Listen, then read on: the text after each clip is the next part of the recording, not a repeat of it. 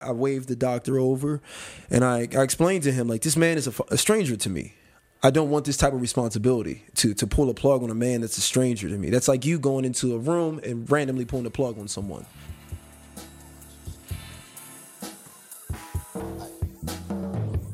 Hello there. I'm Yonka Kamara. Welcome to Kume Turning Point Diaries, where we share stories of critical moments in our personal and professional lives this dream that I had as a, as a kid was, was coming true. coming true. And when I saw my first byline in the Times, I was like so emotional. Wow. It was like the best, one of the best moments of my life. The demise of a significant relationship in my life four years ago raised many questions for me. These questions led me to seek counseling, where I began to examine my personal story. In the process, I came to understand storytelling as a powerful way for us to understand ourselves and make sense of our experiences in order to make the necessary changes to move forward.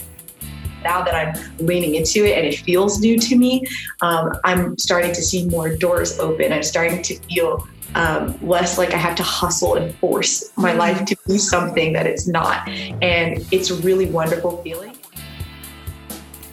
These precious stories often go unheard. Our marriage had gotten so toxic, it got so violent that he it led to him being arrested. And i had 72 hours to leave the house.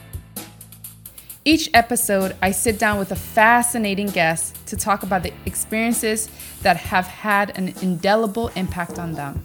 Me losing my job is not as bad as as as having to pick up a phone and talk to my dad on the other end of a glass.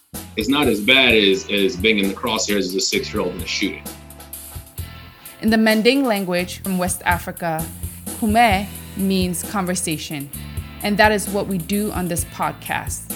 We have honest and intimate conversations about our personal journeys and lessons learned along the way.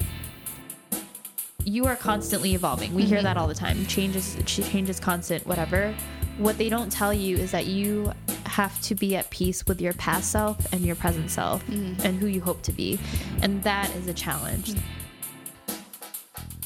Join me and my guests as we dive into inspiring personal stories covering identity, health, relationships, purpose, spirituality, loss, and transformation. Kume, until next time.